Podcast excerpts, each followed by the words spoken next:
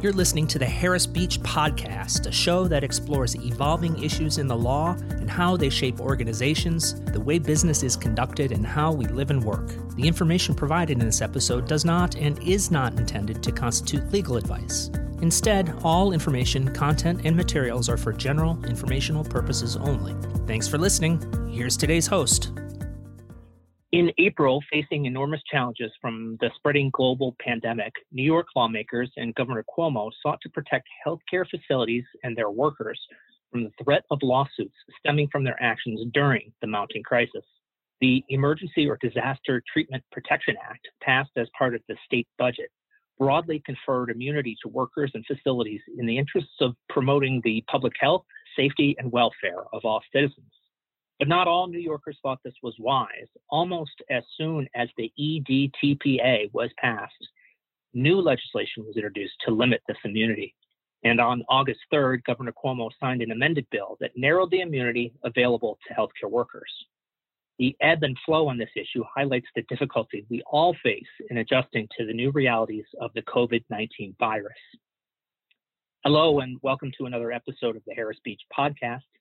Today, I'm joined by partner Emily Crowley. Emily represents hospitals, healthcare providers, nursing homes, assisted living facilities, and adult care homes on areas such as clinical operations, patient rights, risk management, medical staff privileges, medical ethics, professional discipline, and privacy matters. She recently highlighted the state's shifting approach on liability for healthcare workers in a presentation for the New York State Healthcare Facilities Association. Uh, welcome, Emily. Good afternoon, and thank you for having me. Emily, the, the healthcare profession, broadly speaking, as we all know, has really been at the center of the COVID storm and likely is going to continue to be for some time. Perhaps we could start with just a little bit of context. Why did the legislature and the governor move so quickly to provide immunity? What was the thinking behind the EDTPA? The COVID 19 pandemic moved quickly and aggressively across the state of New York. It created a a public health emergency of such magnitude that really left our healthcare facilities and healthcare providers scrambling to meet the unprecedented demand for services.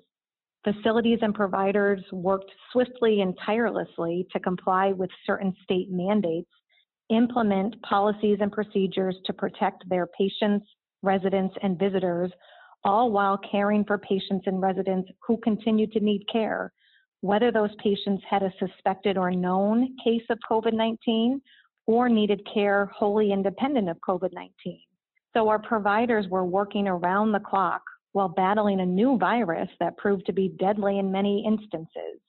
As prepared as our facilities and providers were, and as talented as they are in adapting to providing care during a global pandemic, no one could have predicted and in fact, no one did predict the magnitude of COVID 19 and its impact on our facilities and providers. During this time, our providers were rendering care in non traditional settings. Keep in mind, they were providing care in pop up acute care settings and clinics established throughout our state, and in some instances, without the necessary personal protective equipment, and at times rendering care outside their normal scope of practice. So, with this backdrop, the legislature and governor quickly recognized these unprecedented conditions facing our healthcare facilities and providers and enacted what is now known as the Emergency or Disaster Treatment Protection Act.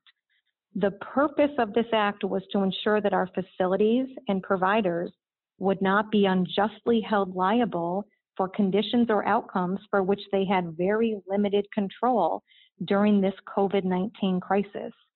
So, this law, which I will refer to as the EDTPA, establishes certain immunity protections for applicable healthcare facilities and professionals who act in good faith during the COVID 19 crisis. The EDTPA, which is the subject of this podcast, is codified at Article 30D in the New York State Public Health Law it's a good outline, and I imagine um, many sectors are out there trying to uh, figure out where the line is drawn in terms of what they can control and what they can't control in terms of liability.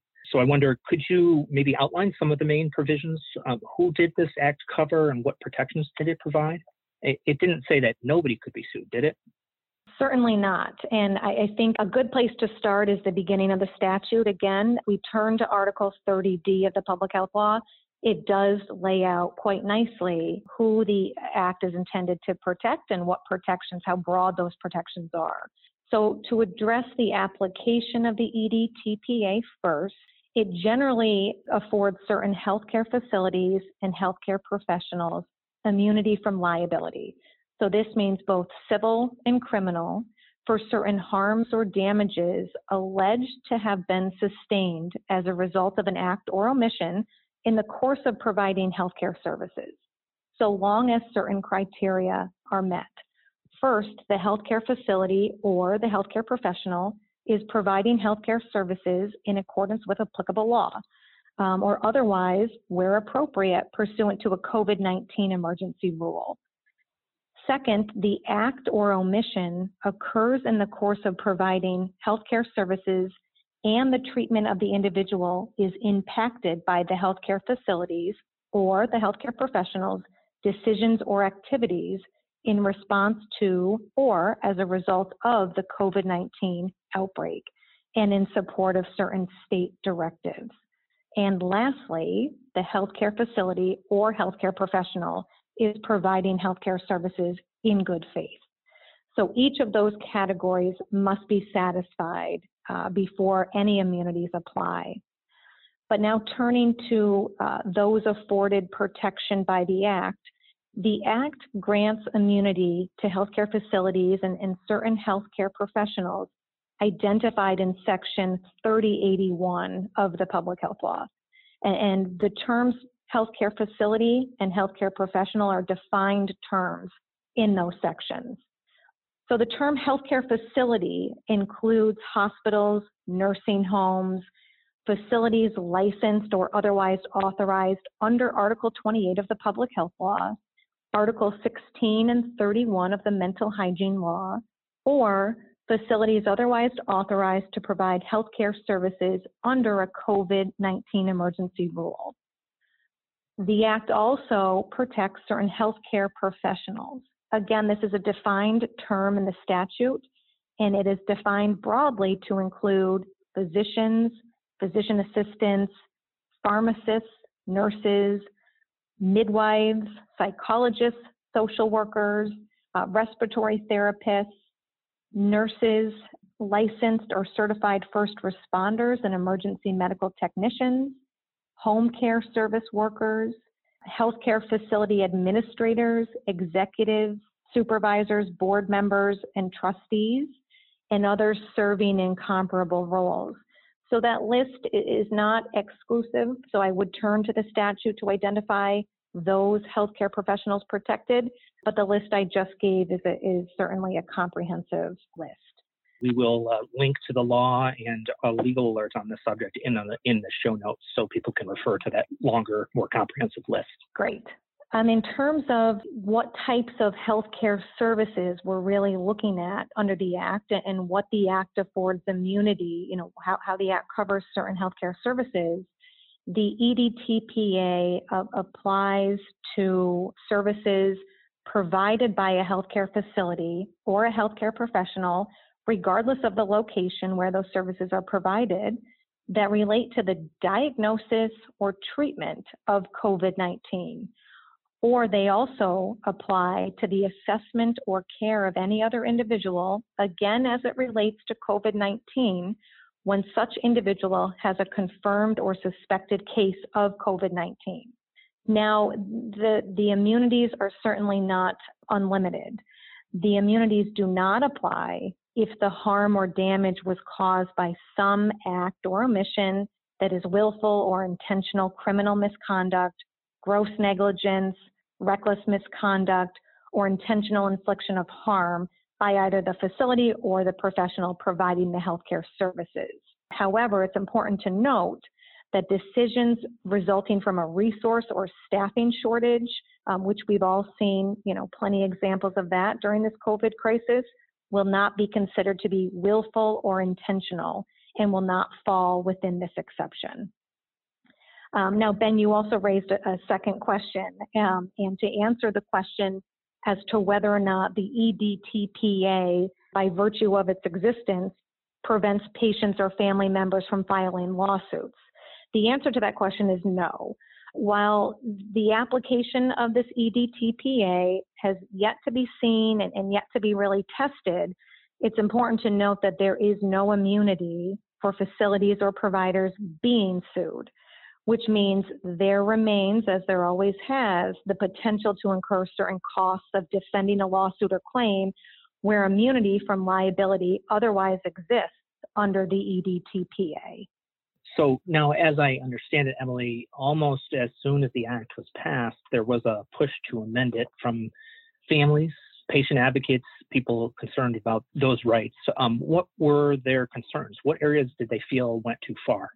Certainly, we did see, as soon as the EDTPA was enacted, a lot of opposition to it. And uh, the section of the law that received, I would argue, the most attention and pushback from families, patient advocates, and certain legislators was the provision of the ET, EDTPA protecting facilities and providers from liability related to the treatment of any non COVID patient or resident, or stated differently, care unrelated to COVID 19. So, it, it, to describe that a little differently, it, the law broadly protected providers from care rendered negligently during the COVID 19 crisis. And this extended to care rendered to any patient or resident. So, for example, as the law was written, if an orthopedic patient presented to a hospital or other acute care facility during the COVID 19 crisis and sought treatment related to an orthopedic concern, and the care rendered was substandard or negligent, that provider could have relied upon the immunities set forth in the EDTPA. So that's really where a lot of the focus came from, um, opposing the broad scope of immunities set forth in the EDTPA. So we did see some legislation introduced to claw back some of that broad immunity. For example, on July 20th, 2020, a bill introduced in the Senate by Democratic Senator Luis Sepulveda, who represents the 32nd Senatorial District, sought to amend the EDTPA by narrowing the protections afforded to facilities and providers. So, this bill, which was signed into law recently by Governor Cuomo, sought to remove the protections we just discussed that insulated facilities and providers from negligent care rendered to non COVID patients or residents. The other piece of legislation we saw was also introduced in the state Senate in June and that sought to repeal the EDTPA in its entirety. So you had this group of individuals, legislators, that thought that the EDTPA providing protection was too broad completely. That piece of legislation was introduced by a Democratic senator, uh, Senator Biaggi. She represents the 34th senatorial district, and um, the bill is currently in the Senate Health Committee. So again, the stated justification for that bill was that the EDTPA really insulates healthcare facilities, um, administrators, certain providers for negligence with no accountability or incentive to do everything possible to stop the spread of COVID. Uh, again, that piece of legislation has not yet been passed. It, it may not be, but certainly it would be a drastic clawback of the immunities that currently remain on the book afforded to certain facilities and providers. So, really, what we're seeing here is an attempt to, to strike the right balance between what needs to happen to protect the public's health and the ability of that care to be provided in a safe and effective manner. Is that true? That, that is true. You know, I, I do agree with that because there are two sides of this debate. And in the one hand, what I explained earlier we were, were really, and we still are, in this unprecedented time of rendering care to patients with a relatively unknown virus. And immunity should be afforded, um, on the one hand, to certain care rendered. But you know, the, the opposite view of that is that it should not be so broad as to insulate certain care and treatment that may be negligently provided and have nothing to do with the COVID 19 crisis in terms of the bill that was signed on the 3rd of August by Governor Cuomo, which attempted to correct some of those, the EDTPA. What were some of the major changes? Did they effectively um, get the balance closer to, to the middle, if you will?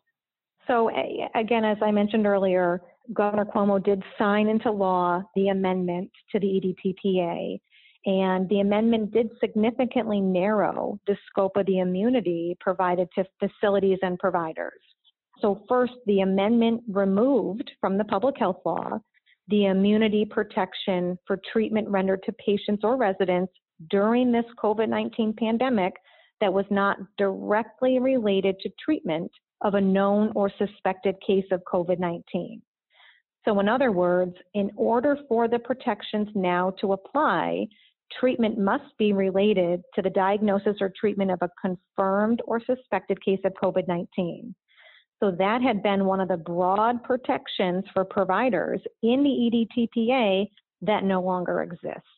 The amendment also eliminated this immunity for preventative treatment or services related to COVID 19. So that was another area in the EDTPA mm-hmm. that afforded more protection that, that no longer exists. Some very complicated issues, a lot to keep track of. What do you think the impact may be both for healthcare institutions in the state and maybe even also for their workers? Well, it really at this point in time remains to be seen how these immunities in the EDTPA will apply to certain malpractice or negligence claims against facilities and providers. So, notwithstanding the immunities afforded by the EDTPA, and the expectation that these immunities should reduce the number of claims we see, so the number of malpractice or negligence suits filed, and increase the number of dismissals of these claims. We also expect to see uh, certain claims from the plaintiff's bar, for example, contesting both the constitutionality or enforceability of these statutory immunities afforded under the EDTPA. So if the immunities in the EDTPA remain intact, we advise, you know, providers and facilities to raise these statutory defenses in response to all potential theories and claims arising out of treatment of all of their patients and residents during the COVID-19 pandemic. But to address, you know, the question of can we predict the potential impact? No, we don't know if this act is going to continue to erode. We don't know how how courts are going to apply it. So it does uh, remain to be seen. Yeah, as as so much is still to be seen based on the the course of the virus here, unfortunately. So, last question for you: Does the immunity eventually expire if, when the public health emergency is lifted? Does this go away? Or might there be other changes as well in li- uh, the liability protections? So, so that's a good question. Um, the EDTPA is retroactive to March 7, 2020, uh, which is the date Governor Cuomo issued the executive order declaring a disaster emergency in the state of New York. And the immunities expire when the state of emergency is lifted. This means that immunities provided in the EDTPA will be available to applicable healthcare facilities and providers to defend against claims that arise out of healthcare services rendered during the time the state emergency declaration remained in effect.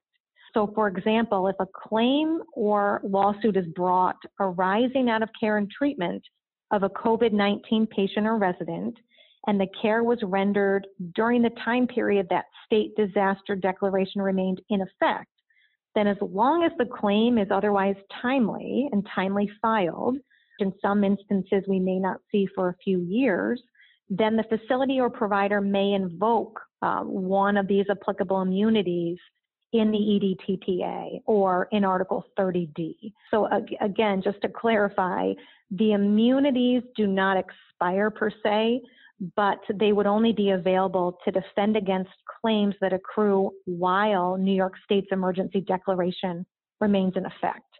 And I believe you asked about potential for other changes. I did. You know, the, the answer is yes. We do not know yet how this EDTPA will be interpreted or handled by our courts. And there is potential for the immunities to be eroded through judicial interpretation. So we will certainly raise these immunities as defenses, But in any case, it, you know, we're really uh, subject to how the courts want to apply some of these immunities. Also, there's potential for some of the other protections in the EDTPA to be even, you know, clawed back a little more or even repealed. So ultimately, facilities and providers will always have the defenses to lawsuits and claims that they would otherwise have had, whether or not these immunity, immunities remain intact. But the immunities will certainly help to protect our facilities and providers during COVID 19 and these, these extraordinary times. All right. Well, Emily, thank you. It's a deep topic, but an important one, especially because we're still not really out of the woods in terms of uh, how COVID is going to change things for all of us in, in many different sectors. So, thank you very much for joining me. Thank you again for listening to the Harris Beach podcast. Uh, for more information, check the show notes for links to relevant resources regarding immunities in the healthcare sector. Thanks. Thanks for listening to the Harris Beach podcast. Be sure to visit harrisbeach.com to join the conversation and access show notes. Please rate, subscribe, and leave a review wherever you listen to your podcast.